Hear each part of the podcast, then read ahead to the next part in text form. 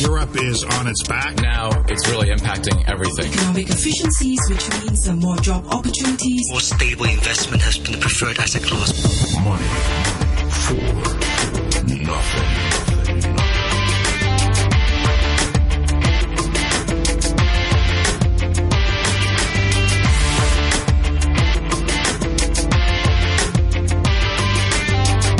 Good morning and welcome to Money for Nothing with me, Renita Malhotra Hora. President Obama proposes new taxes to the wealthy uh, to ease the middle class's economic burden. Li Ka-shing's Hutchison Whampoa is exploring the purchase of Telefonica's O2 in the UK. The euro is near an 11-year low just prior to the ECB me- meeting later this week, and the Swiss franc holds its historic rally since scrapping its cap versus the euro last week. Today on Money for Nothing, we'll ask our U.S. correspondent Barry Wood about President Obama's new tax proposals. Then Steve Golub of the Taish Group will share his views on what to watch out for in the ECB meeting this week. And Yenling Song of Platts joins us to discuss China's independent oil refiners. Alex Wong of Ample Capital is co-host this morning. Good morning, Alex. Good morning. Have you recovered from the Swiss National Bank's actions last week? Oh yes, uh, Taken all weekend to do it? oh yeah, actually, I'm I, I do the fast do a fasting uh, this weekend. Yeah. Yeah, I think fasting was definitely what was called for. uh, this was probably the biggest news in finance at the end of last week. Uh, that is the Swiss National Bank's move to scrap its cap on the franc. Jim O'Neill is the former chairman of Goldman Sachs Asset Management, and he says that this is probably the single largest ever intraday move of a liquid currency since floating rate exchanges, floating exchange rates started. There must be one or two guys who are very excited about how much money they made, but I can imagine there must be an enormous amount of uh, blood out there, whether it be in dealing rooms, but obviously for lots of uh, corporations uh, in Switzerland and elsewhere. So this is a huge development. Obviously, the Swiss authorities would appear to have taken some sort of negative view about the consequences of the ECB and the European situation. One wonders whether that means they have any inside knowledge or just a very strong view that the ECB will do full blown QE next week, or maybe even more that they, they've come to the conclusion that EMU just cannot survive or something. Because to, to take the risk of such a staggering 30% rise of, a, of their currency in such an openly uh, exposed country to the borders of Germany and Switzerland and Italy is, is truly staggering. And my, my I'm, I'm, talking to a lot of friends of mine from that from the currency world who are, to try and get them to stop me from wanting to sell the Swiss franc because I cannot see how it can stay here for very long. So is this a new defining moment in history? David Zervos is the chief market strategist at Jefferies, and he says that the move is definitely not normal, but he likes it. A central bank just embraced really negative interest rates for the first time. And he it's says exciting. with a smile. I, it's exciting. They sort of said, you know, this balance sheet expansion thing. Remember, the Swiss have the largest balance sheet as a percentage of GDP of any other country in the world. They have accumulated so much stuff in order to defend this peg. It's 80% of their of their economy. Nothing like it. Ours, for example, is 25%. So they're almost over three times as large in terms of the size of their economy at the central bank. And they said, you know what's enough's enough. I can't do this balance sheet expansion trade anymore. I know they told me negative rates are crazy. I know they said there's all this other risks with negative rates, but you know what? We're going to do it. And God bless them. I actually think we could have done negative rates and we wouldn't have had to do all the QE that we did here in the U.S. But the FRB in New York sort of freaked out on the money funds. They freaked out on a lot of other things and they backed away from it. So what are the losses going to be? There are some banks who were silly enough to probably sell some uh, some options that they shouldn't have, and there may be a few billion dollars of losses out there. Dis- distributed distributed across probably the European banks and the Swiss banks in particular. Um, but I, I, think anyone that was anyone that was a decent risk manager would have said never sell this tail event. So I think it's going to be something that's a, a reasonably well contained storyline. There'll be a few fun guys that got caught, a lot of retail that was silly enough to do it, but I don't think this is going to be Borrowing a systemic problem. Uh, and the borrowing is, is different. That's the Hungarian market, the uh, mortgage markets. Polish that have, market, right. I mean, that's an issue. But I think by and large, we're not going to see a huge macroeconomic fallout. There's going to be some winners, there's going to be some losers. There'll be a lot of them, but it won't be something that creates systemic risk. The Swiss National Bank's actions raise questions as to Hong Kong's currency peg with the US dollar. But Financial Secretary John Tsang says that the government is committed to the currency peg. Cecil Wong has details. John Tsang's latest blog entry took the Swiss example as a cautionary tale for Hong Kong, saying both are small, open, export-oriented economies. He said Switzerland's decision last Thursday to abandon its three-year-old cap of 120 francs per euro not only caused great volatility on global stock markets, the credibility of his national bank, which had insisted it would maintain the cap just a month earlier, is now being seriously questioned. He said Hong Kong can learn from their experience to see that exchange rate volatility is not conducive to international trade. He said while the currency peg isn't a cure-all, it has provided the territory with a stable exchange rate over the past three decades and gained the confidence of international investors. As such, Mr. Tsang reiterated that the government is committed to the peg and doesn't intend to change this proven system. Alex, uh, you know, there's all this talk about uh, central banks and governments being committed to pegs until the one day that they decide that they're no longer committed. So, what do you make of uh, what John Tsang is saying? Oh, I think Hong Kong the situation is different. Uh, we do not see uh, massive fund flow into Hong Kong dollar uh, over the last uh, probably few years. So uh, we do not have uh, that kind of situation. We we do not have the government to try to defend the currency. So we are not in the situation like uh, Swiss. And you know, when you talk about Switzerland, I mean, it's such a small country geographically, but the mm. impact, of course, is huge. Can you explain this to our listeners? Oh, I think uh, first of all, uh, there's uh, some losses uh, uh, triggered by this move. Uh, on banks and on on on uh, some tra- funds probably, and I think the the in- real impact is the confidence. Actually, the market is in a risk of mode before this move. And uh, if you witness this kind of uh, uh, change in, in, in, government policy, then you, you realize the world actually is very risky. So I think uh, a lot of people are doing the risk of uh, uh, strategies more aggressively after seeing the move. That's why we saw a huge move after the Swiss bank move on Thursday. Certainly. Let's bring in Barry Wood, who is RTHK's Washington based international economics correspondent. Good morning, Barry. Good morning, Renita. Good morning, Alex. So, Barry, um, you know, still this is uh, the talk of the town, you know, even three, four days later. The question is, why did the Swiss do this? What, what's your take? Well, my take is simply that um, they were expending too much money uh, to, to protect this peg. And, uh, the, the, you know, the Swiss had a vote on uh, whether this kind of activity uh, should be linked to, to gold. They wanted gold. Uh, you know, the Swiss are very conservative. The flow of, of money into the Swiss franc was overwhelming. I think they decided, you know, this is uh, something that we need to do. I think they could go back to the peg at some point. They probably want to see where this currency settles out. But I know I'm not the expert on this. You've got Steve talking about this, and I defer to Alex as well. And Barry, what do you think uh, is the danger potentially? I mean, what could this mean in terms of Greece exiting?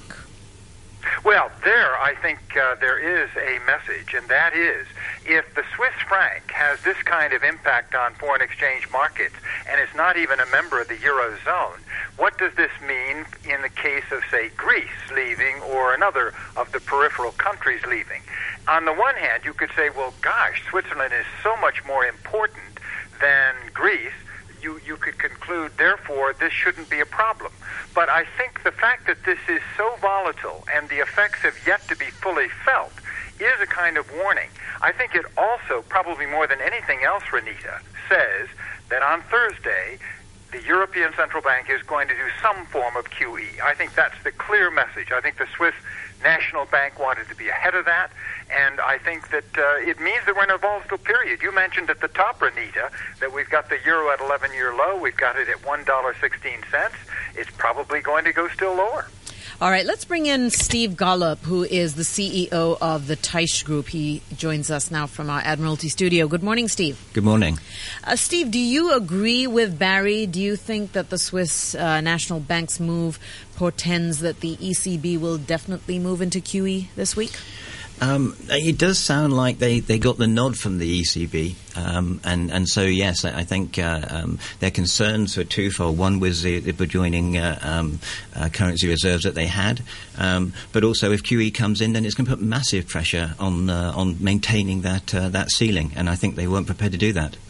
And what are you expecting specifically on on Thursday? Um, figure wise is, is a huge question because uh, you know everybody is now unquestionably expecting QE to be introduced and they're expecting interest rates to remain the same. Um, but the level of QE is going to be the big question. Um, if it's underwhelming, then the markets gonna, are not going to like that. Um, and uh, we've seen the US put in some four and a half trillion dollars in their QE over the four or five years. Um, and so you know figures of a trillion dollars are, are, out there, and, and that would keep the market very happy. If it's 500 billion, then you question it. And and, whether that'll just be, as I say, underwhelming and, and won't be what the markets want. Barry, what do you think? Do you think the U.S. Uh, will uh, has already set the stage for what the QE numbers might be out of Europe? Well, I think the problem in Europe is that the economy is stuck in a kind of uh, uh, deflationary trap.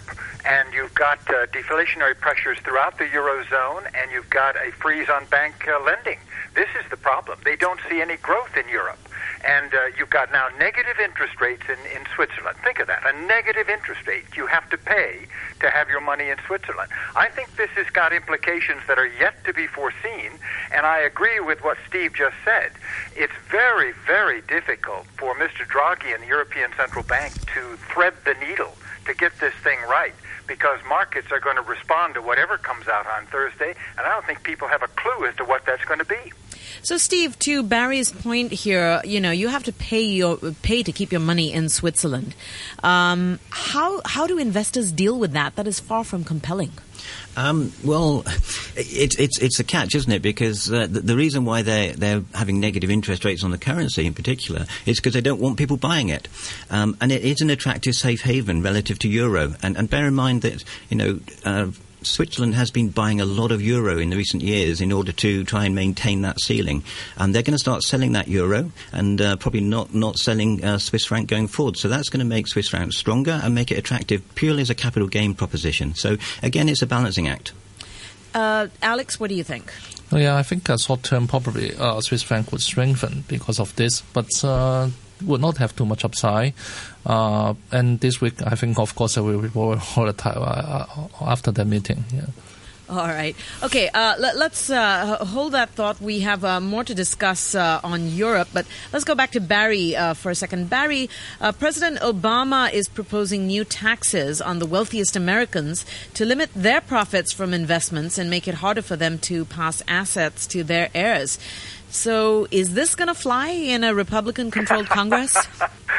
Well, no is the short answer. It's not. Simple. Because, my goodness, the Republicans oppose these kinds of tax increases. Uh, the Democrats would have you believe that the Republicans are the epitome of the 1%. And here's the president who said he was not going to be on the defensive. He's playing offense. He wants to raise capital gains tax. He wants to raise the estate tax. He wants to raise the income tax rates for uh, people above a certain level. He wants spousal tax credits for the middle class. He wants a three times increase in the child care credit. I mean, this is this is impressive. I guess that's his legacy, but it's not going to happen. It's not going to happen. I see. So, is he just going to be up against, uh, you know, a major battle these next two years? And if so, why is he doing yes, it? Yes, I think so. Uh, look, the president has, um, you know, it's hard to read the president and how he wants to deal with this new Republican leadership. On the one hand, maybe all of this bluster and this business on immigration and on Cuba and on almost thumbing your nose at the opposition, maybe that's just setting the stage for some very pragmatic business on genuine tax reform that the Republicans could get behind. On the other hand, maybe it means that he expects nothing in deals with the Republican leadership, and he just wants to be on the record. I think we will know more after Tuesday night when he speaks, but I think the president has yet to really reveal his strategy on the next two years. Okay, and that's at the State of the Union speech uh, that you're referring to, is that right? Yes, it is. Coming Tuesday night, we've got a holiday here and no trading on our markets um, on Monday. Is there anything else uh, that we're expecting to hear from him uh, specifically in the State of the Union speech? Well, I don't think so, Renita. I think he could talk about uh, foreign policy vis-a-vis Iran. He was very extensive on that in his press conference with David Cameron on Friday. I think the president wants a deal with Iran, and he wants to caution the Republicans not to um, tie his hands. So I think it's an important me- uh, speech on Tuesday, and I think the president's popularity, by the way, has uh, sort of crept upwards. So it's not as if this is a man who is, as we say in the States, a lame duck for the next two years. I think he wants to be a player. Mm, despite the despite the tax issue, his popularity has crept up. Okay, Barry, um, I'd like to ask you also um, about oil prices, since that's still a you know uh, very relevant topic of discussion here. Um, you've been saying for a while that the drop in oil pli- prices is a plus. I'm wondering if you still hold that view. I do. I do. I think that uh, I, I spent uh, an hour looking at the chart. Look, I, I I want to be in the company of uh, Steve and Alex here, who st- study charts all the time. But you hear look, that, guys? the oil price going back ten years, you, you find that you know the, the equilibrium price must be around somewhere between 40 and 60. If we go back to what happened in 2008, you had the uh, the oil price on West Texas Intermediate end the year at 32 dollars. We're at 48.50 on West Texas now. So I think the oil price can still go down a bit. There's so many different factors at work here, and uh, I don't think that we're yet at the crisis stage in terms of the end of fracking and layoffs in the U.S. petroleum refining industry. I think that uh, it, it's very delicate, but I'm not yet a pessimist in answer to your question. Alex, do you agree? Well, yeah, I think uh, in the short term, we just saw some uh, recovery due to the expiry of uh, the uh, Feb contract last week. So there's a technical rebound, but I think uh, the fundamental still remain weak and probably would resume the downtrend for a while. But uh, people are starting to buy. Uh, oil stocks already, so we also see, we are seeing some stabilization in the in this in the equity side on the upstream players, but downstream probably still would have some uh, negativity, I think. All right. Okay, Barry, thank you so much for joining us this morning. That is Barry Wood, RTHK's international economics correspondent, joining us every Monday from Washington, D.C. So, Steve, uh, you know, uh, taking a quick look at the numbers here. Um, Actually, let's take a quick look at the numbers first. You know, hold that thought. Uh, the Nikkei is up 148 points to 17,012. Uh, Australia's ASX index is up 50 points to 5,329, and Seoul's Kospi is up 14 points to 1,902. In currencies, one euro buys you 1.15 US dollars. The US dollar is currently trading at 117 yen, and the pound sterling buys you 11 Hong Kong dollars and 73 cents. Steve, currencies, you know, they remain volatile. So, given this, what should investors be watching? Um, well, well, I think what we've seen in the last year and, and through this year probably will be, be, a strong and stable US dollar. So, if, if, you're looking for somewhere to park your money, um, I, I, think US dollar is going to be a winner this year, um, especially if we see the ECB bring in the QE, because that's almost bound to bring a weakening on, weakening on the uh, euro, which is the, the other main currency out there, basically. Um, and, and, that's going to help uh, US dollar and also probably US stocks, also a safe haven. So um, look, looking towards US dollar, but outside of that, um, we're seeing a huge amount of volatility across a lot of different uh, currencies, and so it's clear that you do need to, to be watching currency much more everybody, as far as I know, lost money from Swiss franc last week. Uh, I know there was a mention earlier it was balanced. I don't see that. Um, unless you were you know, going across the border from Switzerland to Germany to buy a car, um, you lost money last week if you were in yen, in, in, uh, in Swiss franc. And so the volatility in U.S. equities, that is something that you're not concerned about? Um, I, I, think it's going to be controlled again. Uh, I, I, still don't uh, actually rule out the idea of QE being reintroduced into into the US. Um, Yellen clearly likes it, um, and if things did not go well, uh, I think they'd, they'd, possibly reconsider bringing it back in anyway. So, for the time being, I'm quite happy with US US stocks, US, US prices. When you say, um, you know, that they, they might reintroduce the idea of QE, what kind of time frame are we looking at before that uh, decision sort of comes into being? Um, I, I, think it will be driven the other way around by, by events in, in the US. So uh, at the moment, there's an expectation of interest rates being raised mid, midpoint next year. Um, if that continues through, then, then QE will be put off. Um, but if that starts to look doubtful, th- then I think you could look back at potential for QE again. Alex, what do you think? No, I think uh, uh, there's a long call probably. Uh, in the meantime, I one market will remain very volatile, of course, and uh, I think right now probably uh, within the next. Uh, one or two weeks or one or two months, we probably would in, in a risk risk off attitude. Uh, we probably would see the market to continue to to park money on on safer uh, assets. So that that is the major uh, change right now we are seeing. So right now people probably would reduce their risk and reduce their risk exposure actually. So, Steve, uh, U.S. Uh, dollar, U.S. equities, anywhere else that you'd be putting your money on right now? Um, well, I think listen to what happens on Thursday, and, and if there is a serious uh, QE program coming in, th- then European stocks have to look quite favourable. I mean, clearly QE worked very well for the stock market in the US. Um, that was the first experiment. We we expect the results to be similar in Europe, um, but bear in mind that we expect euro to come down. So if, if you're investing into Europe, you probably want to hedge the euro at the same time. All right. Well, thank you so much for joining us this morning. That is Steve Golub. He thank is you. the CEO of the Taish Group. And we'll be back to talk more about China's independent oil refiners. That's right after this. The village representative election is scheduled on three consecutive Sundays from January 4th to 18th, 2015. While the Kaifong representative election will be held on January 25th, 2015.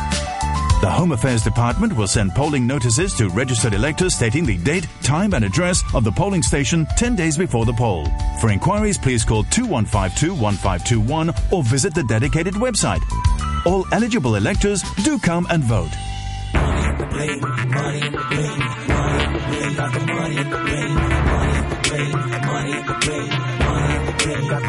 The time is now 8:24 a.m. and China's independent oil refiners or teapot refiners account for about uh, 30% of the nation's refining capacity.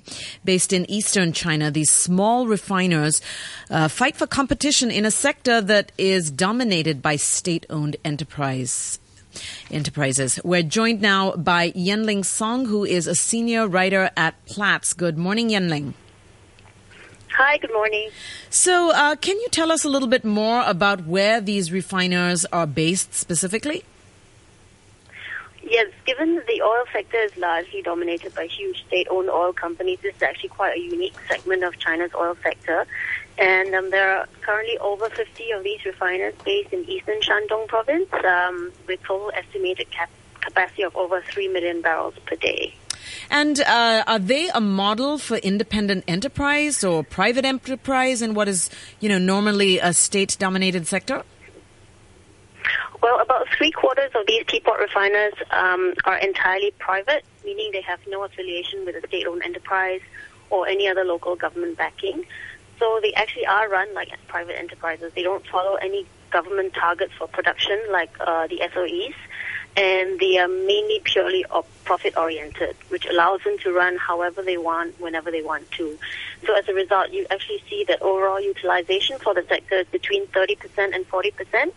And if you compare that with the SOEs, their utilization is around 75 to 80%. But uh, there are limitations on these uh, teapot refineries, are there not? I mean, for example, uh, they cannot export. Is that right?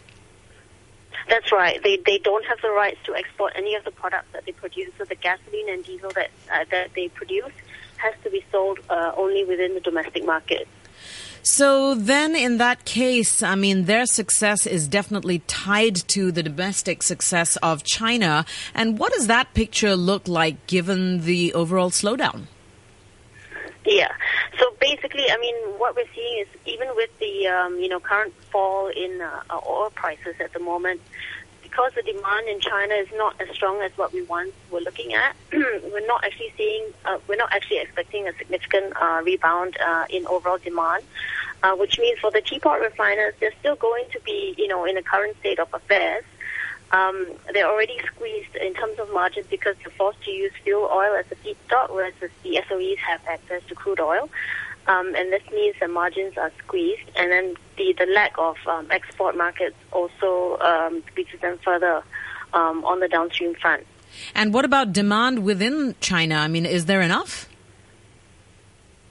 Um, the teapot refiners typically have been swing um, uh, suppliers of fuel in China. So in, in, instances where you see shortages in certain areas, um, they may kick in to supply more fuel to, to the region. But um, currently, with the with demand in China growing at about two to three percent, um, there is overcapacity in the country at the moment. So we don't see a, a big rebound in the utilization rate. Alex, uh, any thoughts that you'd like to add? No, no. I think uh, this is a sector which probably would still be under pressure and not not not not having any, any strong prospect in the meantime. Yeah. All right. Well, thank you so much uh, for joining us this morning. That's Yenling Song. She is a senior writer at Platts. Well, here we are, just a few minutes to the end of the show. Alex, uh, besides the ECB meeting this week, uh, any specific parting thoughts uh, uh, for the show, or th- you know things that we should be looking Oh, out for? For today, actually, that would be quite interesting because on Friday, actually, uh, the um, Asia in, uh, index futures fell a lot uh, after the close because um, the uh, SEC investigated into margin lending in, uh, of security houses. I think that is a uh, good move uh, for long term because the um, over leverage situation probably would be the one which prevent the uh, further easing in China. So after clearing this move, I think uh, probably we would see some more favorable policies in the upcoming. So probably today we will see some downside in China shares, but that probably would present a long-term opportunities. But I think you can wait for two three days to wait for the market to stabilize. Certainly. All right. Thank you uh, so much for joining us this morning. That is Alex Wong. He is the Director of Asset Management at Ample Capital, and he joins us uh, every week on a Monday on Money for Nothing. So if there are specific questions that you would like to address to him, please do post a comment on our Facebook page, which is facebook.com forward slash money for nothing at RTHK Radio 3. Thank you, Alex. A quick look at the numbers before we depart. Uh, The Nikkei is up 112 points to 16,976. Australia's ASX index is up 57 points to 5,336 and Seoul's Kospi is up 1% to 1,909. This is Renita Malhotra Hora signing off for Money for Nothing. Let's take a quick look at the weather forecast before we depart. Uh, today will be fine and dry, rather cool in the morning with a maximum temperature of about 18 degrees during the day. Currently, the temperature is 13 degrees Celsius and the relative humidity is 50%.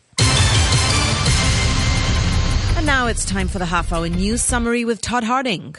The United States Secret Service says shots have been fired near the home of the Vice President, Joe Biden, in Delaware. A search is being carried out to check whether the bullets hit anything. The BBC's Naomi Grimley reports from Washington. The shots were fired at around 8.25 on Saturday night from a speeding vehicle travelling on a public road outside the secure perimeter of Mr Biden's residence. His actual home is several hundred metres from the road, and in any case, he and his wife Jill were out when the incident happened. One man was arrested later nearby, but it's not known if he was directly involved in the shooting. Just days ahead of the annual State of the Union address, President Obama has put tax reform on his to-do list for the, his last two years in office. Radio Australia's Ben Knight reports from Washington. In the past week, Barack Obama has been on the road talking up the US economic recovery and foreshadowing his agenda. That will now include tax reform to benefit America's middle class. America's resurgence is real. Our job now is to make sure that every American feels that they're a part of our country's comeback. That means raising the capital gains tax rate for those who earn more than half a million dollars a year and closing a trust fund loophole which allows some inherited wealth to go untaxed. But the president is expected to face fierce opposition from the Republican controlled Congress. Suspected Boko Haram militants from Nigeria have kidnapped dozens